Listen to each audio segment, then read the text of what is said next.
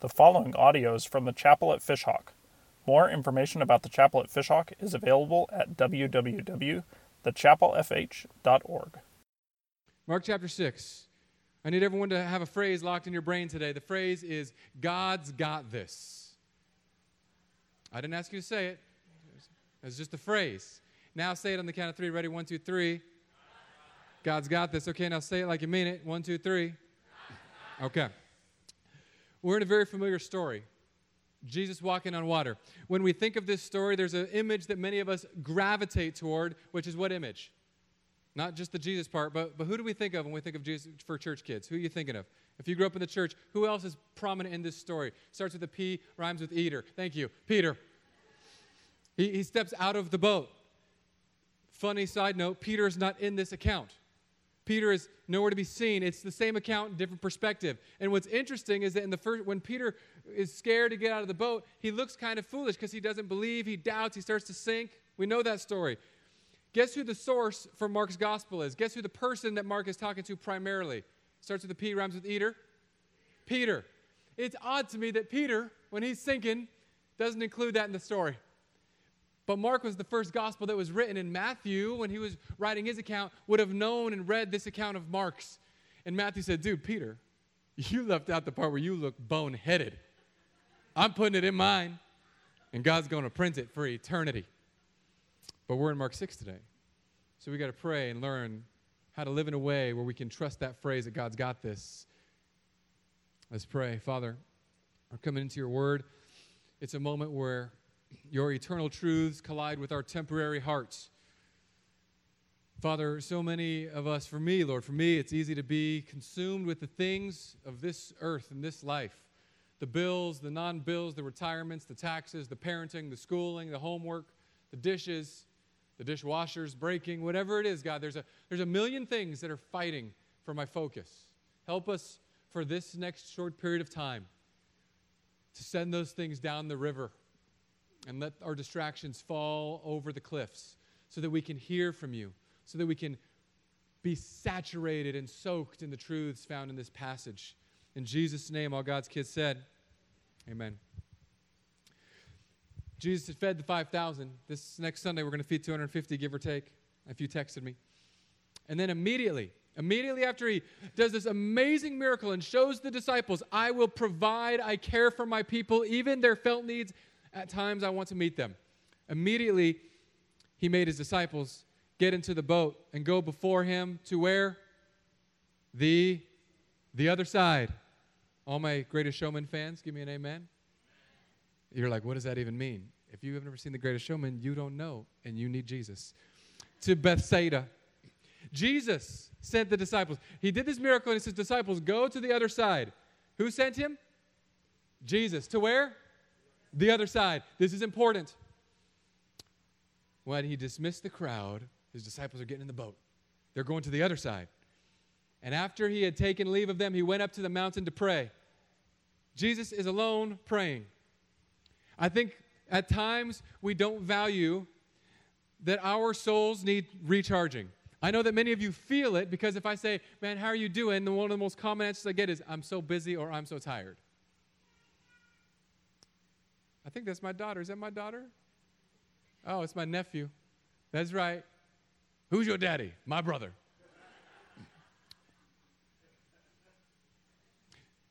Jesus, the creator of the universe, Jesus, who sustains the world by the, the power of his will, went up to a mountain to pray, to recharge. And I know we all know what recharging is because we all have these things, right? And maybe you're like me, maybe you're not. Anyone here have wireless chargers? I love wireless charging, and I hate wireless charging. My phone primarily charges wirelessly. For those of you who don't know what that means, there's a little pad that you plug in the cord to, and you just set your phone on it, and then some sort of devil magic makes it battery charge up. Okay? I don't know how it works. I just use it all the time. And um, but the the downside of wireless charging is that if your phone is askew, is crooked, is not quite placed just right, it won't charge. It can be on the devil magic tool, but it won't be getting the juice that it needs. So you'll pick up your phone when you put it down with 17%, you pick it up and it's got 14%, and it's been there for like six hours. And you think, You failed me. Now, many of you feel like that in life. Like you just can never get charged up enough. That's why I know I don't need to explain charging. I don't need to illustrate charging because so many of us feel like depleted batteries. So many of us have so few moments where we can abandon and go to a mountain and pray. For those of you born in Florida, a mountain is where the crust of the earth is pushed up land masses. If you're not recharging, in the, the creator of the universe recharged. If God created a day for you to recharge and focus on Him, it's something that we need to take seriously. It's something that, that totally separate from the spiritual components in the Bible. There's scientific research done on recharging yourself. Like the, getting enough sleep is important for your spiritual life as well as your body. Getting enough sleep is important for your, your physical life and your spiritual life and your marital life. Recharge. If Jesus recharged, you need to recharge. Here's the thing I love this. Jesus sends his disciples away, he goes to recharge. And look what he gets to do right after Jesus charges up with God. After his time of prayer on the mountain. Says, When evening came, verse 47, the boat was out on the sea. He was alone on the land. So he sent them before sun setting. Okay, you guys go. We had dinner. You guys go across the sea. He goes up and prays. It's evening. The boat is at sea. It says he saw, Jesus saw they were making headway painfully. I don't know how he saw that. I would need binoculars. He does not. The wind was against them. Jesus sent these guys into a storm. Jesus sent them out there. Jesus, the Creator, said, Go across the sea. Jesus, the Creator, sees them painfully trying to make it through this storm. And it says it was about the fourth watch of the night. That's 3 a.m. They've been going from sunset till 3 a.m., fighting against a storm. About that fourth watch of the night, he came to them, walking on the sea. And then one of the oddest verses says, He, Jesus, meant to pass them by. Jesus sees his disciples, his beloved sheep, his, his brothers in arms, doing this ministry uh, for him, with him, alongside him, and he sees them struggling. He had just been praying to God, and I don't know if that's the key. You pray to God enough to get to walk on water, but I do know that every summer, every single summer, one of my first times at the pool, without, a, without fail, you can catch me trying to walk on water. I don't know why. I've been doing it since before I even knew Jesus. I just look at that pool, and now that I'm in Christ, I think, Lord, today is the day.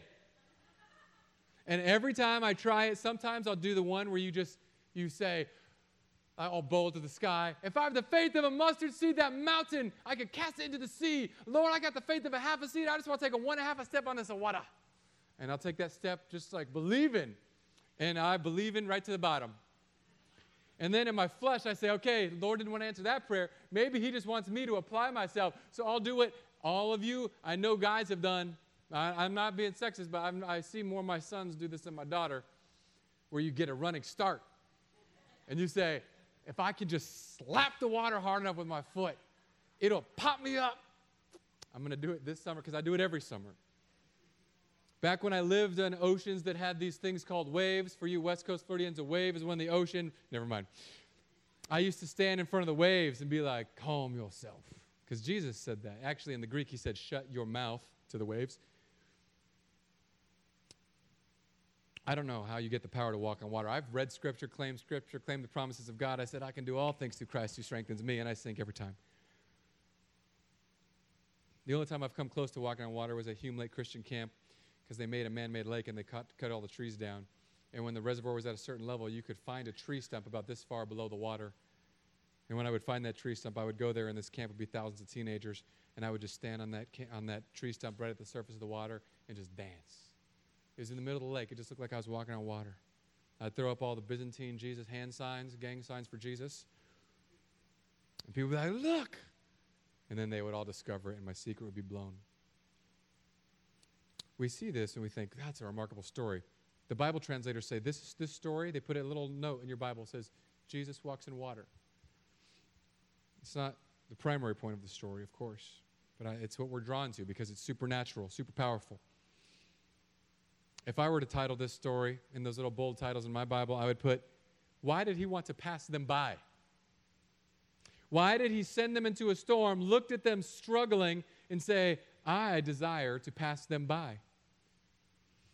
Because some people within the church will think and believe that Jesus either doesn't care or can't help you in your situation, that he's passing you by because you've been in a storm for a long time. Some of you more than the nine hours that these guys have been rowing, some of you have been in a storm for a long time. And Jesus does these weird miracles. Like there's not a ton of rhyme or reason other than the fact that he wants to show people at certain times that he's going to meet this particular need. Like he feeds thousands of people, and then the next night he says, But I'm going to let you guys row forever. And then he says, And I'm just going to pass on by. Now, I don't know what walking on water works like. I'm not Criss Angel or Jesus. All that I know, sinners, all that I know, it's devil magic right there. Criss Angel is a magician guy. All that I know is that he was walking on water after recharging in prayer and he sees people struggling. Now, here's what I do know that when a storm hits your life, you're more likely to recognize your need for God than if there is no storm in your life. What I do know is that when life gets hard, you will tend to go one of two ways just doubt and run and anger, or more faith, more trust, more belief. Do you believe that God's got this no matter what your storm is? Whether it's a temporary brokenness, whether it's a financial need, whether it's a health issue, can you say that God's got this? Last year, some uh, this thing happened I'd shared with you when it was going on. It was all over Facebook about a young pastor who had, had taken his own life. Now, in 2015, his father was the pastor at the church, and it was about five miles from where I was pastoring. And his father got diagnosed with cancer, and the church created this slogan when the father, the pa- their pastor, was diagnosed with cancer. The slogan was this God's got this. That, that father ended up passing away from cancer. Guess what their slogan still was? God's got this. The son stepped up. He's uh, about my age. He became the pastor at this church. And he had struggled on and off throughout his life with depression, with, with mental illnesses and struggles and spiritual battling and warfare within. Last year, he took his own life. Guess what the slogan of the church is today? God's got this. This the story was very compelling to me um, because he was like a younger on the spectrum age pastor. He had tattoos and he had a wife and he had little kids, three little kids. I used to have three. I got many more. I got a bonus kid now. Had, so I looked at him and his wife, and his wife's about my wife's age, and he was about my age. And I thought, dude, left your wife, man, and your kids. And I follow, uh, I follow the wife on Instagram now, and it's heartbreaking. Went to his grave today, went to Drew's grave today for the first time, talked to him, wondered if he could hear me. I don't know, but I do know one thing God's got this. Another post. Had my dream house with my dream husband. He was living in his dream job. Now I'm living in a spare bedroom. Don't have anything that we used to have, but I do know one thing God's got this. This is a young woman in her 30s with three kids, widowed. Now, that's a storm. Uh, I don't care how you define a storm of life, that's a storm. And I don't blame the husband. Uh, there are dark times. Sometimes when you're serving, when you're pursuing God, it's not always going to be easy. God is not a cosmic genie here to answer all of your prayers and calls. God is God, and you are a, shadow. You're, you're, frail. Your existence is hanging by a thread at all times. Literally, um, I have one child who could be taken out by a peanut. Like that's how frail we are as humans. Well, not me. I don't have a peanut allergy. You have a Mack truck allergy, probably. I see these Floridians riding their motorcycles on the 75 freeway without a helmet, and I see them and I just think, I hope you're A positive because I am too. Like, donate. We, we're fragile. Our life is contingent on the sustainer. when you're in your storm, Jesus is not there uncaring. Jesus cares. Sometimes it will feel like he's walking by. Sometimes he might pass you by because he wants you to recognize your need for him. Some people say that Christianity is a crutch for the weak. I disagree. It's a terrible metaphor. It's not a crutch for the weak. I've said this before, I'll say it a 100,000 times. Christianity is not a crutch for the weak, it's a resurrection for the dead. It's your heart was stone, it needed to be flesh. Your brain worked a certain way, God had to rewire it another way. It's not a crutch By the way, like kids don't even use crutches nowadays. It's so sad. Not only do we give out participation medals, we give out these little buggies. When I was a kid, if you broke your ankle, you got crutches and you had to get calluses and blood under your arms. Now they give you a go kart with a brake on it. I mean, that looks like fun to me. I want to break my ankle so I could sleep downstairs and get a go kart. Jesus isn't a crutch. He's a flatbed. You're dead. You, he rolls you onto it. He puts the electrocution pads on you. He hits zap now. He gives you new life where you had death. So when someone says Christianity is a crutch for the weak, no, say it's a resurrection for the dead. I wasn't just weak, I was dead. I didn't just need help, I needed everything. Storms reveal that within us. Difficult times reveal that within us, that you are helpless. You're helpless like a child. I have children, many of them. I talk about them all the time because it's my phase of life.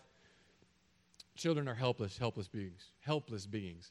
Um, I'm confident, very confident, that if you took out everyone on the planet except for my children, they would not last more than a week. That includes my 10 year old, and that includes her 21 year old. yeah. Like, they wouldn't know how to kill anything because Fortnite isn't real. right? The only kids that would live are like the kids that are out there right now eating palmetto hearts because their daddy taught them to do that. Like it'd be a bunch, bunch of Floridians and like Tennessee hillbillies. That's it, dude. All the city dwellers were like, dude, how do I live? Where's my quiche?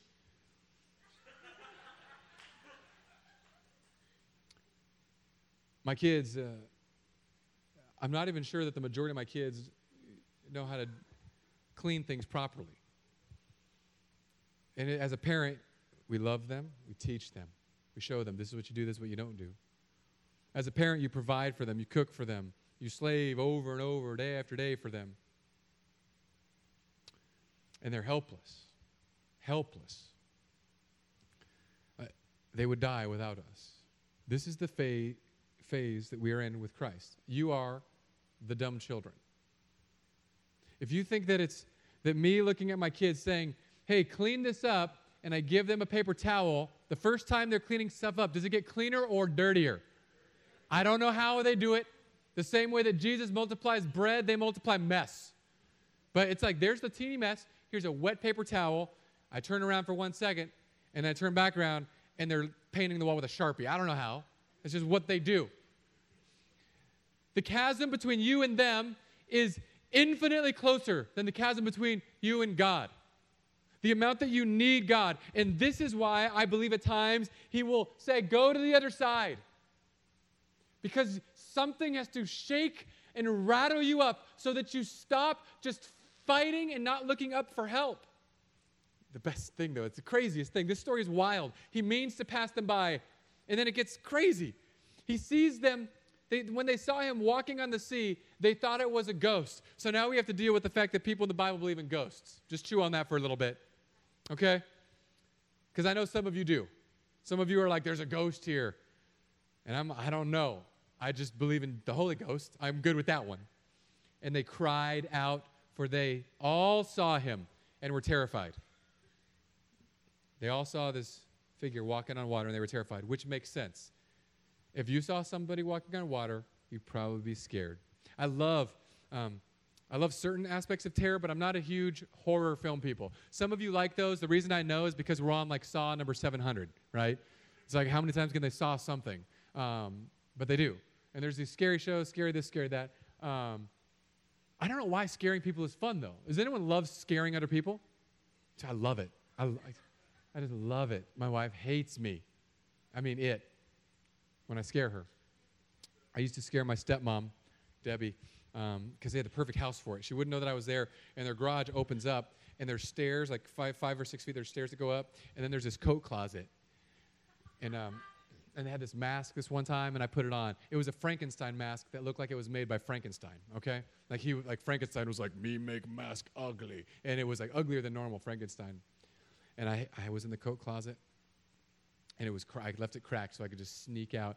And, and, my stepmom Debbie, she came in, and she was just past the coat closet, and I came out full bore, like 13 years old, so I was only like seven foot two back then, and I would just, I did the full like body language into it. You know when those when kids cry and they don't breathe, right? That's my stepmom. Her hands were just moving like she was Usain Bolt with no oxygen.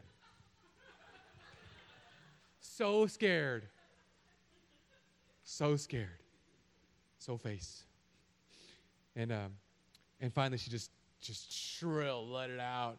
And then I realized that she realized it was me when she started hitting me in the head, just beating me. I, so here's the thing when it, when it says terrified in the Bible, what are you thinking? Because we read this Bible like it's a, oh, it's just a nice little story. They saw Jesus walking on the water and, and they thought it was a ghost and they cried out. They were all terrified. But because we've King James the Bible, we tend to think that they're like there in the oceaneth and they seeth the ghosteth walking alongeth the watereth. And they were terrified, so they cried out, Oh my F. But I've seen people cry out. I've seen my stepmom thinking it was a Franken Franken ghost. That's what I picture is going on here. Petrified, mortified, stupefied. Immediately.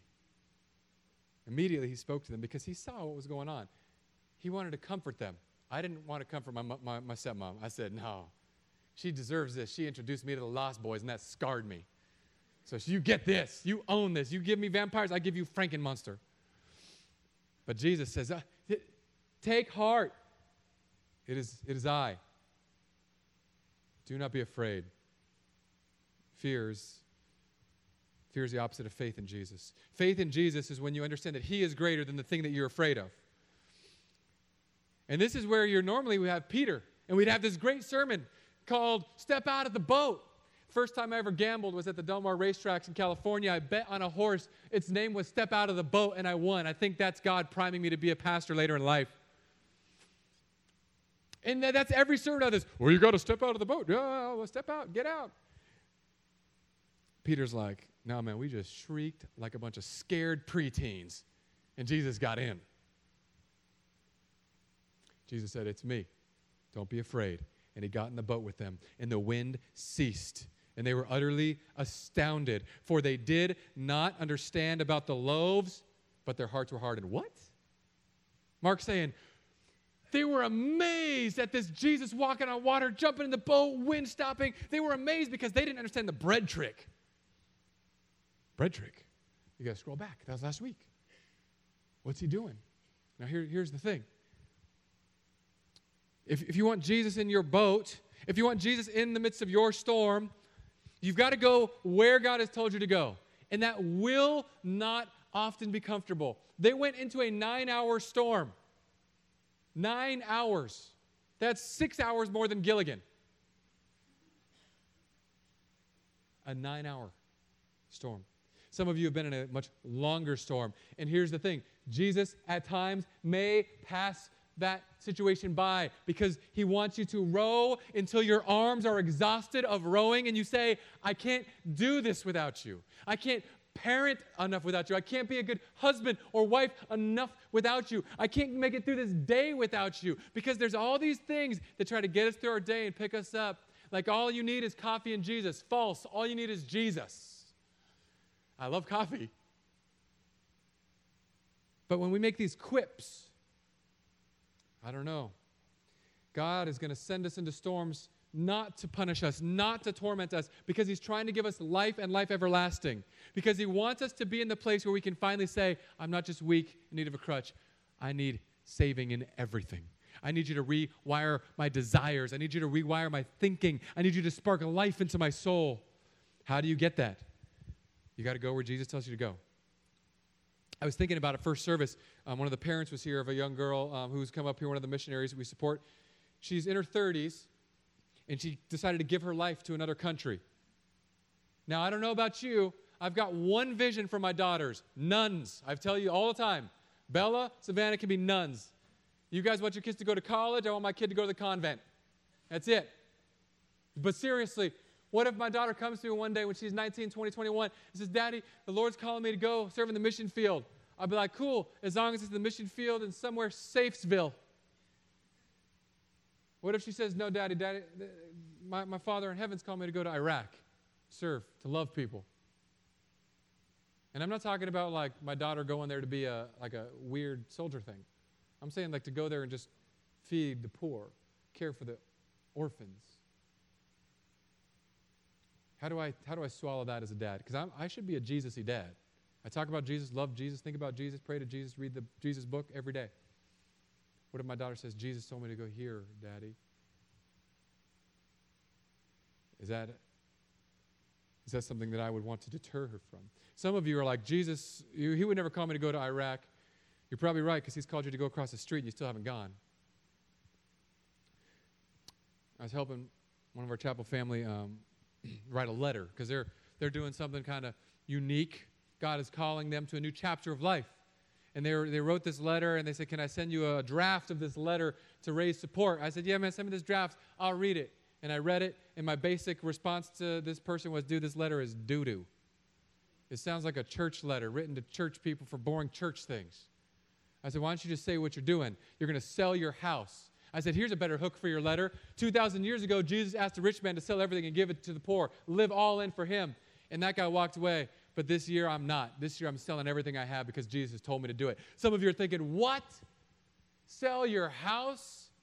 Some of you that own an older house are like, Yes, Lord, sell my house. How many of you could get rid of a house for Jesus? How many could, some of us are like, I can't even get rid of a bagel for Jesus. Like five bucks a morning. What if, what if Jesus asked you to get rid of something like that? Now, whatever it is, here's all I'm saying. If you want to be where Jesus is going, if you want to be able to see Jesus on the horizon of your life in your storms, I promise you, you have to be going the direction that He has called you to go. How do I find out that direction? You be in the Word, you get prayer, you be in community, ask other people, hey, this is what I'm sensing from God. Do you, what do you think? Can you pray with me about this? Can we get a confirmation from the Holy Spirit about this? I want to know. Because God will call some of you to do uh, things that are far, some, God will call some of you to do things that are close. But if you want Jesus to enter into your boat, the surest way that I know is to be living for Him on mission. And it may not be going to Iraq, it may not be sending your child to Iraq or Malaysia or India or whatever it is.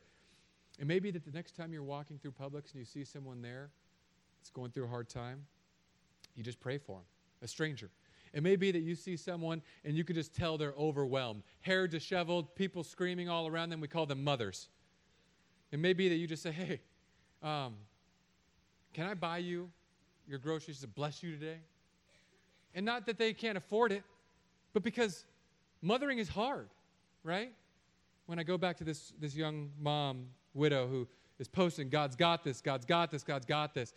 And I think in my legalistic religious brain, I think, how could he do that to her? And then I remember, no, like life gets hard. Mental illness is real. It's not just something we write off as some spiritual malady. Like there's definite physiological and spiritual battles that will rip humans apart from the inside that everyone around us can't see. So I, I get it. I get where he's coming from. But this mother strength is crazy. Like I think the Lord keeps me alive so that my wife doesn't murder one of my children. That's what I think. Not that you would, babe, but I'm just saying, hypothetically. She'll go all Fortnite IRL on these kids in real life. Here's the thing, you guys.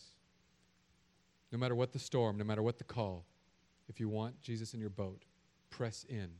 Row until your arms give out. Fight until you can't fight. And just give up as soon as you can because that's when Jesus comes in. Well, Pastor, what if he doesn't show up? You're still clinging on to something, just like I do. See, we're addicted to doing things on our own.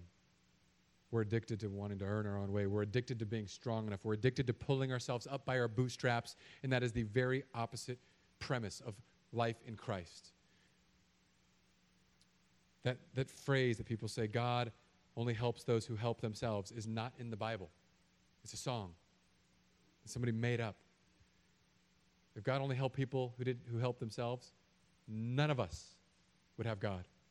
He helps people who are jacked up, who are desperate, who are weary.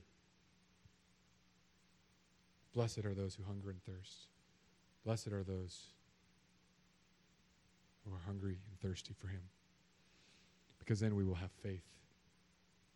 So go across the sea, go across the city, go wherever God is telling you to go. That is the only way that I know where you can find Jesus climbing into your boat.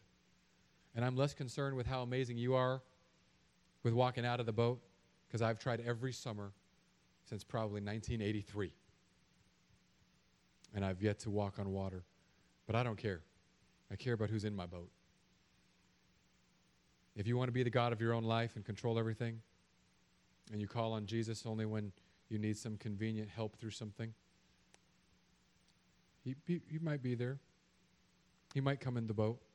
But here's what I know for sure He's, it's more likely when you're living for Him. Praying for Matt. He's got cancer or growth. But cancer's attacking Matt. Hate cancer. Guess what Matt said when he had his five year all clear? God's got this. And then he had to get his kidney removed. Guess what Matt said when he had to have his kidney removed?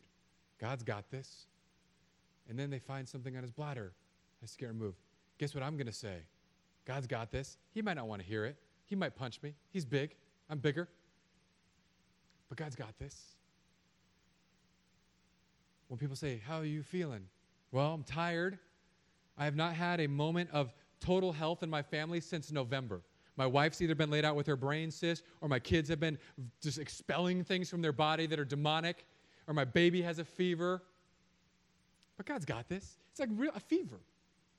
Because here's the wor- what's the worst thing that can happen to you? Worst thing you could what? Starts with a D, rhymes with I. Die. What's the best thing that could happen to you? Starts with a D, rhymes with I. If you're in Jesus, and I know some of you it's hard. And for me, it's hard. I want to see my kids grow up. I want to see my daughters grow up to be amazing mother nuns. I want to see my sons grow up and do something besides Fortnite and video games. Like read a book, I want to see grandkids and spoil them. I think that's so much fun. I can't wait to have, be a grandpa and just get my grandkids and just plug Red Bulls and sugar and then send them back. Like that's, I want to do what's being done to me. I want to live, but I'm ready to die. More importantly, are you ready to go where Jesus tells you to go? Because this is comfortable. And you're like, where do I even start? I can give you a couple places that we just bang the drum on, and it doesn't matter if you listen or not, it doesn't matter to me. But here's the thing I'm going to bang the drum again. If you don't know where God is calling you, try things until He starts to point you in a direction. Try things. If you're like, okay, I want to help out, I want to be part of a church family, I can't do anything. Why don't you help us cook next week on Sunday night and bring food and serve the people down there and then clean up? Try that. If you, like one person, literally their wife told me, my husband can't help cook. He burnt peanut butter and jelly this week. I don't even know why you're trying something like that. But I said, yeah, you're not on that team. We've discerned that from the Lord. You know what we really need? Our kids director's like, we need teachers back here. I'm like, I know, Donna, I tell them. But you know what? They're sinners and they hate children. I don't know. Let's be honest. I've got four. For some of us, this is the only time we get. If that's you, if this is your only child free time, don't volunteer back there. Like the last thing we want is a parent who's already wound up with Hannibal Lecter leanings back there. Okay? But you're like, I haven't served. I'll go serve back there because those kids need Jesus. And guess what? Those kids are listening. It's not like us because we've made this children's thing a hundred times. And we like go up one teacher a year. Maybe you're like, I, I, I am Hannibal Lecter with kids. I can't cook for nothing. Can you clean? Can you paint? Can you serve? Can you stack chairs? Can you run sound? Can you play an instrument? Maybe you have the voice of an angel, and you're every week you're back there thinking, yeah, maybe I don't know. I'm too busy for that. Too busy for loving the Lord? Well, you know, I love the Lord in my shower. Fine. I'm glad you could do that by yourself. Some of us need you. Because right now, I think some of us are just a Frankenstein, we're like a Frankenstein body. We need more of us to say, Where are you calling me to go, God? And I'm excited. I hope God calls more people to sell their house. I hope God calls people to go serve around the world. I hope God calls people to give up and say, you know what? I'm quitting my own out eating. I'm not going to buy anything out anymore. I'm going to make everything in so I have more money to give to the poor in our community. Well, how do I do that? You don't understand. I've got kids. I've got this. Yeah. Man, bring those kids. You want your kids to be on mission for Jesus? Guess what? It's not by just telling them. If I've learned anything in 10 years of parenting, telling your kids something never works. They, they end up doing what you do. If you're like, I want my kids to be moral people who love Jesus and read the Bible, the best way is guess what? To be a moral person who loves Jesus and reads the Bible. You want your kids to step out and feed the poor, guess what? They, they need to see their mom, their dad to step out and feed the poor. If you want your kids to care for orphans and, and welcome people into your family, guess what? You, you've got to live on mission for God. Let your kids watch and learn. We call it discipleship. It's just a church word for follow the leader. Pastor, I don't know where to start. Try anything. If you can pass a background check and aren't a felon or creepy, you serve the kids. Or creepy, no mustaches back there. If you're like, I don't like kids, sign up and help people do food stuff. Help Lori with the blessing bags. She's a one man army of cooking. She probably texted about being on the food team, and she's already feeding hundreds of people through our generosity, through her gifting and passion. But we need more people. If you want Jesus to be in your boat, live on mission for Him, and just look around and call out. But take heart. That means be bold, have faith, take courage. Don't be afraid of what God might call you to do because the things that God has in His presence are greater than anything that could threaten you in this life. We're hanging like a shadow that's passing. We'll all one day be gone very soon, very soon. Like flowers fade, our lives will be gone. We will all be a memory three generations from now. No one will remember our names or what we did. But we have an opportunity today to stand in a place and walk on a path where God has sent us so that his presence will enter into our lives, whether it's the calm seas or the tsunamis that are trying to crush us. God will be with you. He's got this. Let's pray. Father, help us to feel the brevity, the shortness. Help us to know that, that we are one allergy or one accident away from meeting you face to face and help us to be driven, God, to not just contently sit on our hands and, and consume more Jesus information, but to go out and be inspired to go across the sea, even if we see the storm clouds, to go across the street, to go across the city, to go across our nation, to go across our country, to give up whatever you tell us to give up. Lord, help us to have a, the reality of that song that better is one day in your courts than thousands elsewhere. Better is one day in your presence than thousands not. Help us to understand the reality that when you send us, there you will be with us to the end of the age. In Jesus' name, amen.